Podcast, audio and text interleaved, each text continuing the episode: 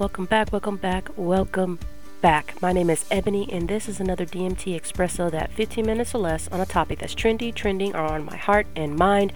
And well, today I'm talking about something that is really, really, really close to my heart.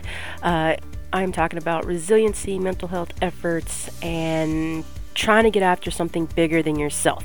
So today I'm talking about the Department of the Air Force's Fortify the Force initiative. So strap in, let's go. I got some things to say. So, Fortify the Force is a community of airmen and guardians and, and families and, and family members that are passionate about resiliency and mental health efforts. Uh, this effort uh, we saw kick off on 10 March 2022. Yes, this month uh, of March. Um, the Chief Master Sergeant of the Air Force, Chief Master Sergeant JoAnne Bass, and Chief Master Sergeant of the Space Force, Chief Master Sergeant Roger Towberman, penned a letter and started, really, really started this initiative.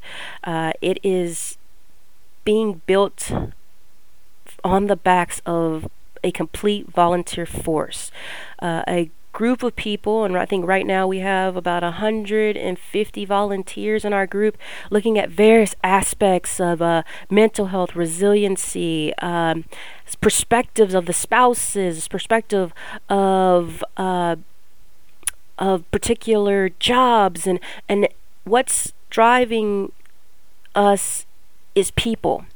Uh, we want to hear from everyone. We want people to join the initiative. Uh, if you have the time and uh, the inclination and a passion, uh, join our team.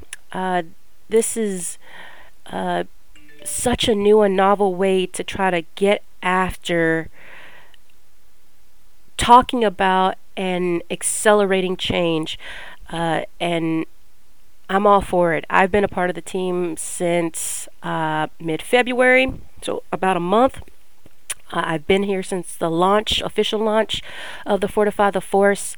Uh, I am part of an outreach group. Um, I speak with subject matter experts. I uh, dabble in, um, you know, focus topics of moral injury, and those are just areas I just happen to be really, really passionate about, uh, and and uh, really, really deep diving into law and policy.